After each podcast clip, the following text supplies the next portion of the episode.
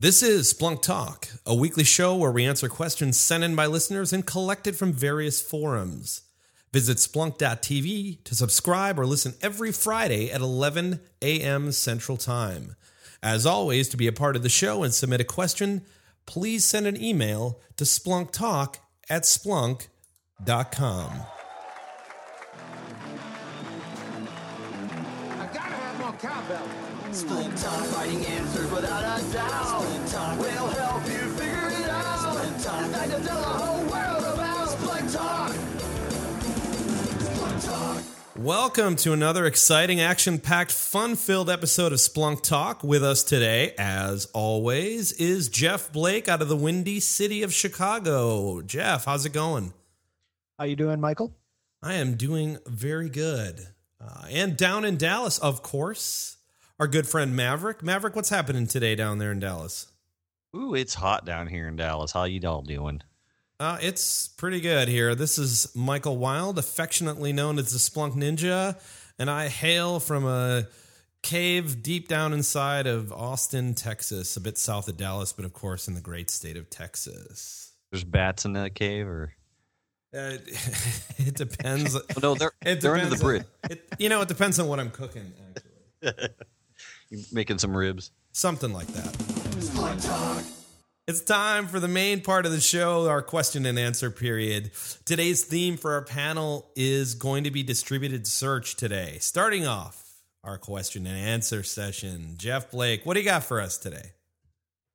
Well, uh, aligned with the with the theme for today, Michael, I got this very question uh, at a customer site this week. So, just generically, what is a Splunk distributed search? Great question. So th- there's a number of, of answers to that, but I'll give one of them. And distributed search is a process inside of Splunk where you can send a search request to one or more servers. So maybe you have, you know, a server in England and a server in uh, New York, and you want to search both of them. Distributed search helps you with that. Yeah, and sometimes I even I'll say um, I'll tell customers that it's uh, sort of like a virtual aggregation of their events, right? Because uh, when you search across the different indexes, like you're saying, Michael, and bring back the results, it's sort of like you're getting a consolidated view of the of the events, as if you were physically aggregating them on your server, but you're really not. You're just bringing them back at search time. So uh, sometimes I refer to it as virtual aggregation um, or a parallel search. Maybe you can think of it as sending it out and simultaneously searching at the same time in parallel.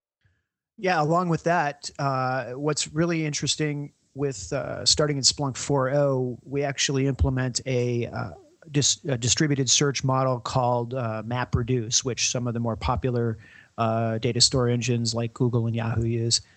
And that's part of our uh, core piece of the Splunk architecture. Probably a good idea for a theme for another show, but it all kind of dovetails into the concept of distributed search.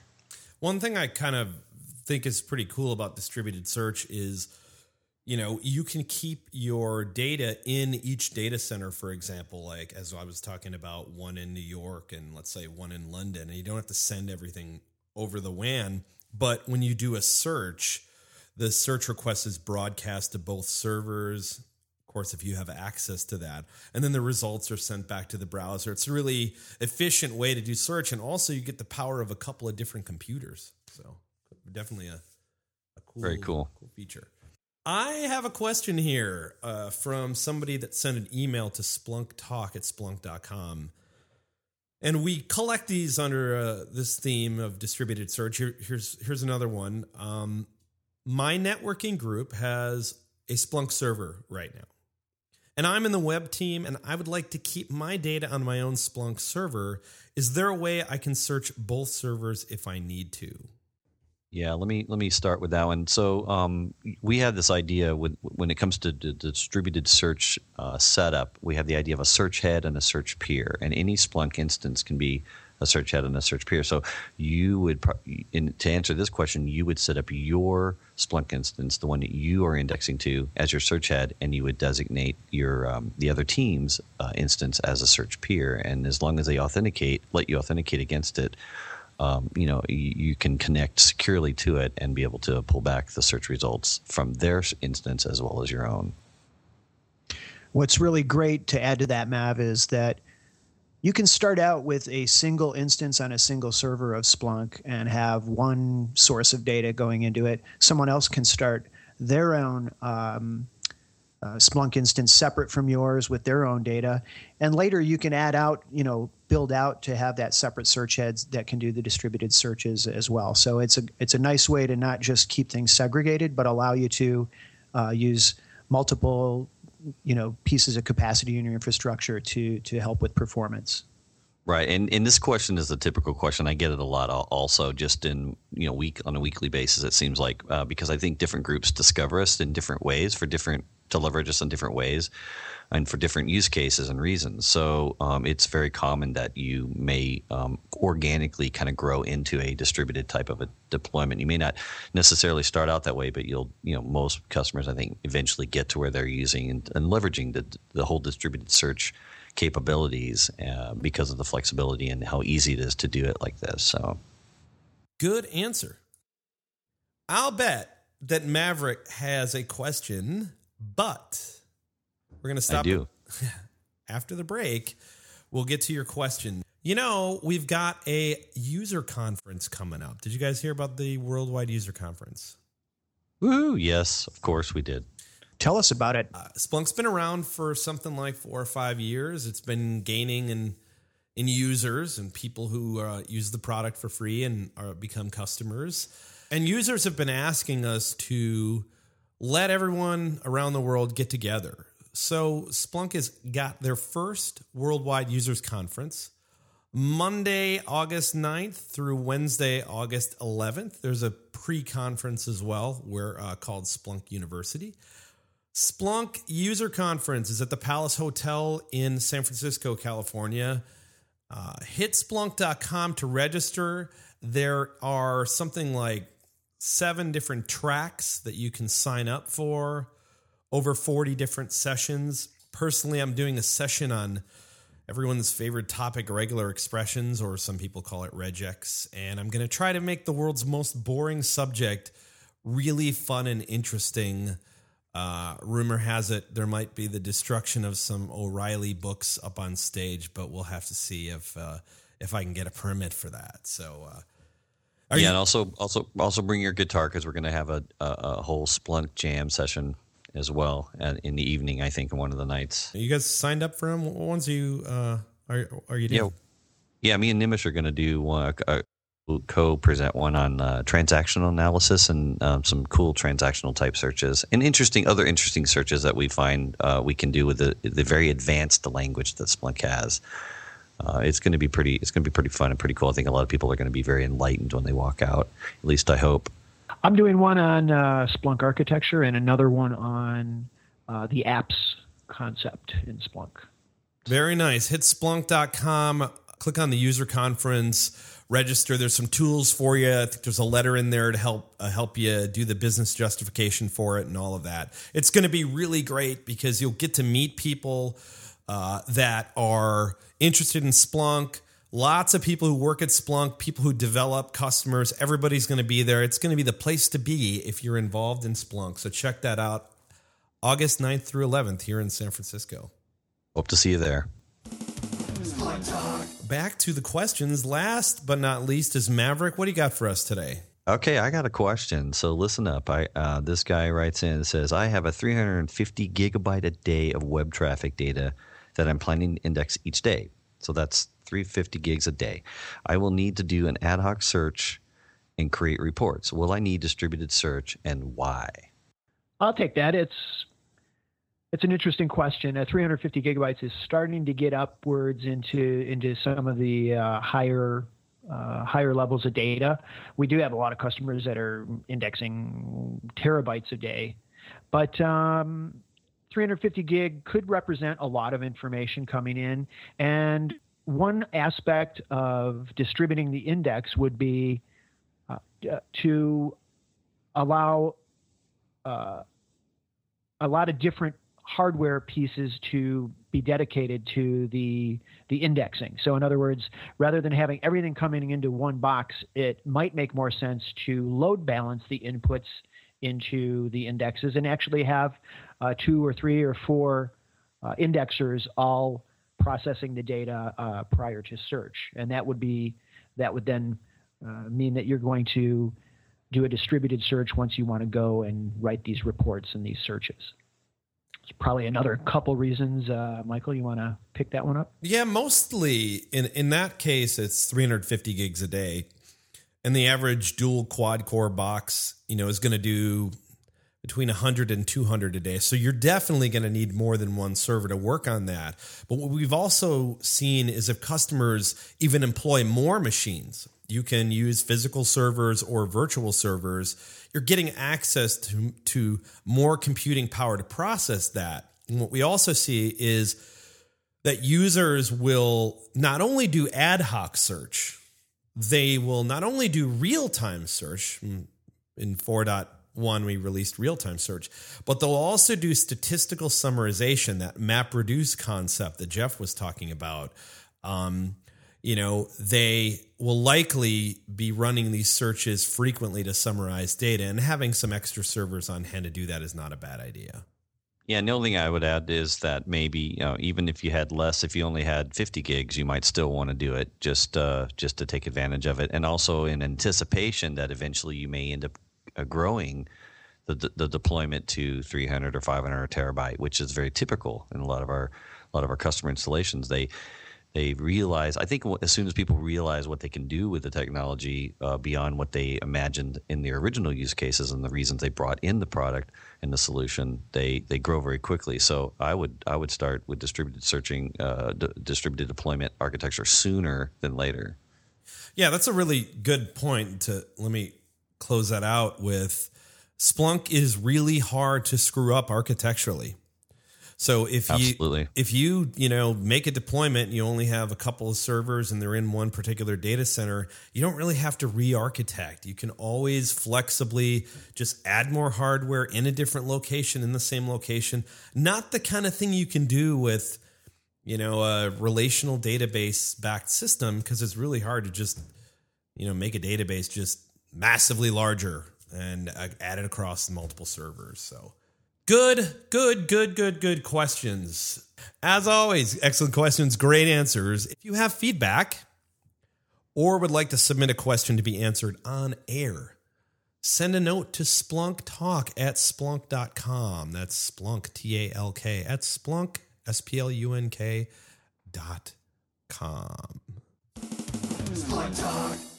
Yes, thank you. So what's going on this week? Anything interesting happening in the world of Splunk in your life or down the street? Uh, well, I um, I guess we could talk about a couple of the new people we've just hired at Splunk. We got uh, we have a new professor, Dr.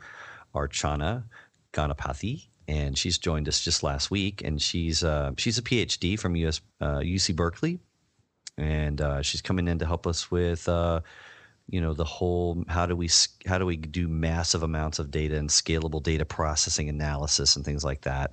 Um, she knows a, i mean you know she knows a lot about mapreduce for example and she's uh, very familiar with hadoop and some of those those kinds of techniques. So i think uh, bringing her on board is going to be a, a, huge benefit for us. Um, i mean what do you think? You think that's you think that's a good idea?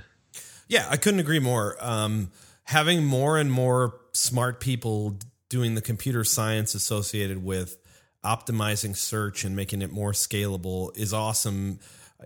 You know, when I started here back in 2006, the Splunk search engine was even amazing back then but we've seen people want more and more out of it. More data more distribution more reports all sorts of crazy different things. And uh, you know the smart people in splunk engineering have been able to keep up pretty well. So it's nice to see some more uh, phds on board. I, I, wonder if if she can write me a prescription. That's that's the real thing i'm interested in.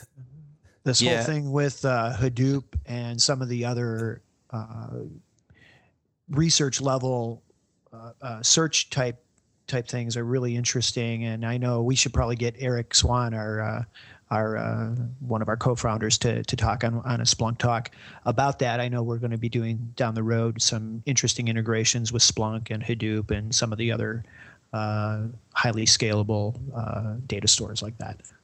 Yeah, absolutely.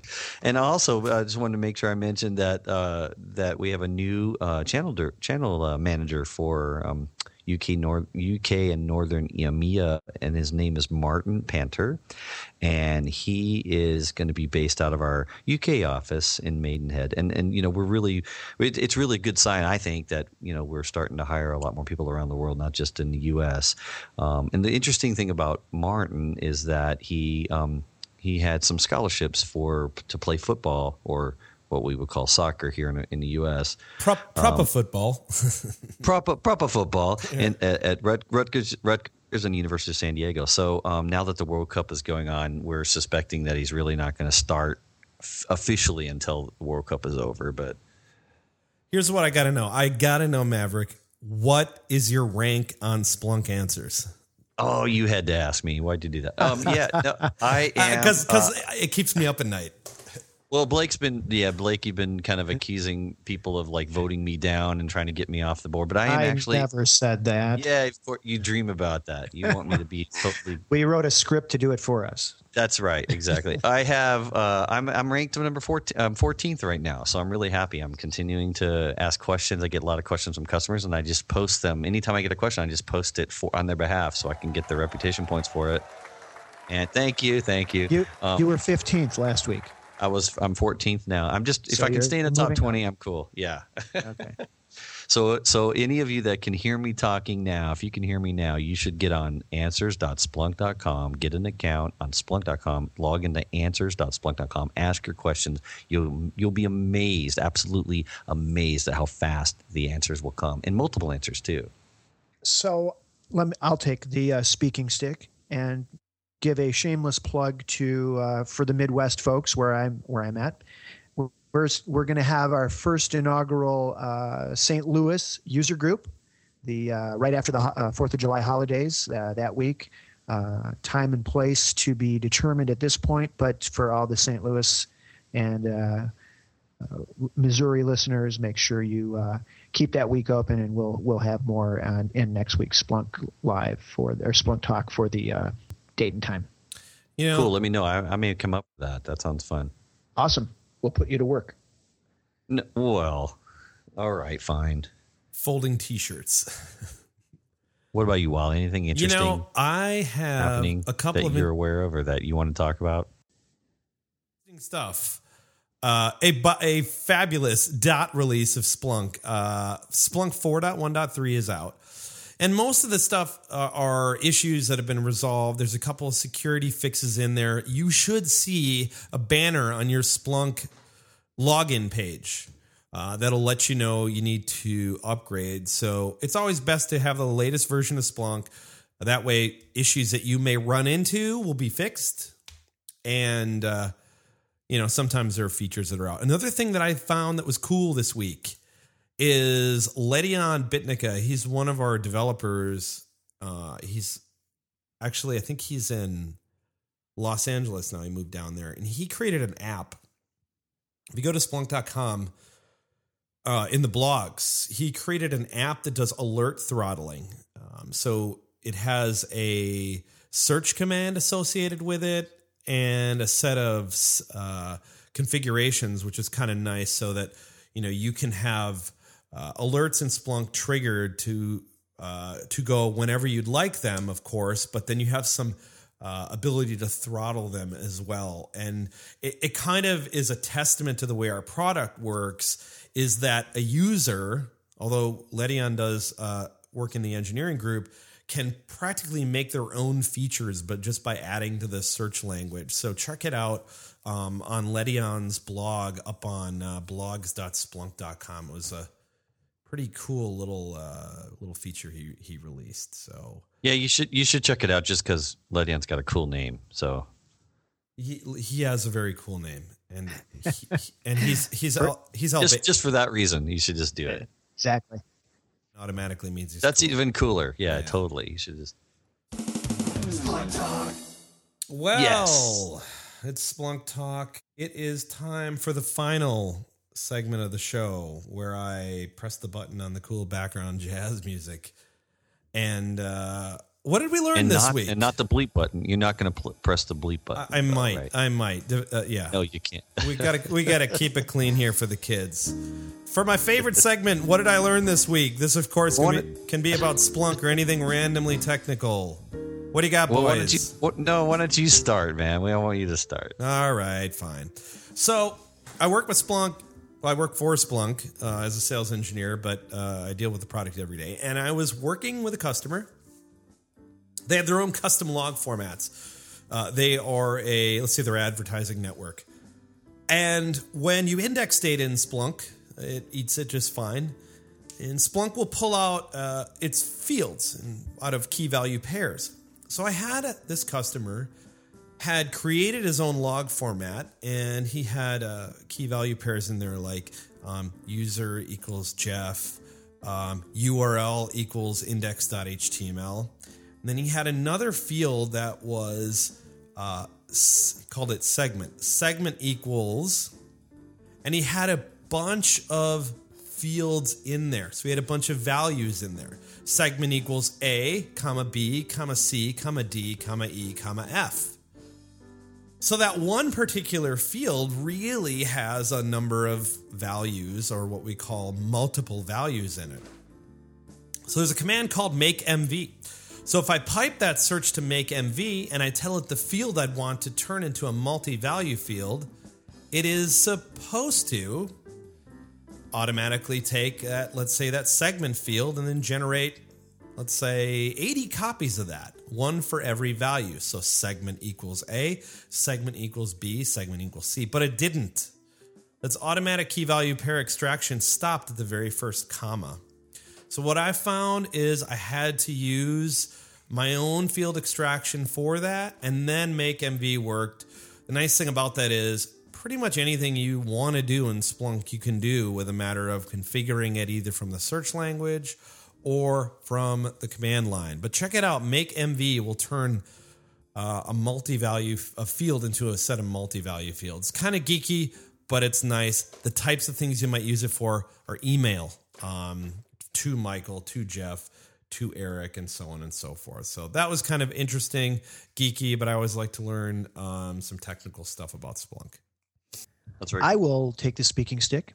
Yeah, that was cool. I, I can think of something I need to use it for actually right right now. So uh, I'm going to call you after this and have you explain it again. But uh, it's good stuff. so what did I learn this week? Mako templates. Mako templates. Mako, Tim. Mako. What's that? pork bellies. Mako templates. So we have, if, if you've used Splunk at all, uh, you know the, uh, all about our uh, application CSS, which uh, helps you guide the visual elements of our XML, which which shows the the results of searches or reports or charts or things like that. Sometimes, uh, if you're not well, what happened to me this week? There was there was some very uh, strict visual pieces that needed to get fixed uh, that that were not within the control of our of our CSS, and I found out that we use these things called Mako templates. Actually, we knew that, you know, initially. What I didn't know about Mako templates is they're actually uh, much broader than Splunk. It's uh, you can go to Mako.org. There's a whole community centered around Mako templates, and they're used in a variety of different applications, not just Splunk.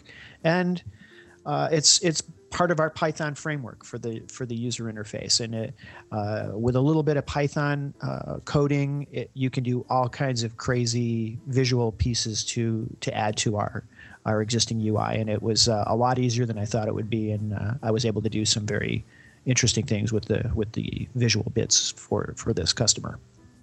That's called Mako.org. M A K O, like the shark, Mako shark. Oh, okay. Mako.org. Not like Mako.org. not like not like the auto paint place or whatever. I wanted to make sure, Right, right. Because that would be cool if we had a paint app for stuff. No, uh, but you know, because it's displaying and painting, I was thinking maybe that. No, um, Ah, that's I get it. that's uh, well, that's just my crazy weird mind doing that. But um, no, that's really really cool. Um, the only the one of the only things that I well, because I know everything, it seems like, but I didn't know this. Um, Right. no, I'm just kidding. I'm just, I'm just, I'm just kidding. Uh, just kidding. The um, So, so did you guys? Maybe I'll ask you guys. Did you know um, that field values are are case insensitive? Did you know that? Sure. I did not know that, so I just thought I would admit my ignorance by saying I didn't know that. But I did. But I did find out today this week um, that they are insensitive. So if you have uppercase, or lowercase, or mixed case, for a value of a field, it's going to it's Splunk's going to look at it both the same. If you apply a operation on a field value, then it is case it becomes case sensitive in a lot in a lot of uh, situations where um, you know you may need to um, like using the where uh, piping to where command and then using the field, then it will then it will be case sensitive. So I, I was learning about that and kind of experimenting that with a couple customers this week. So I thought that was really interesting. I thought I'd just share that pretty much something new every week. The product is very powerful and there's a lot you can do with it. So check it out. As always, download Splunk at splunk.com. And if you'd like to, of course, participate in the show, as always, email splunktalk at splunk.com. Want to thank Jeff, Blake, Maverick out of Dallas, myself, Michael Wilde, the Splunk Ninja, and thank you for listening to another episode of Splunk Talk. Splunk Talk.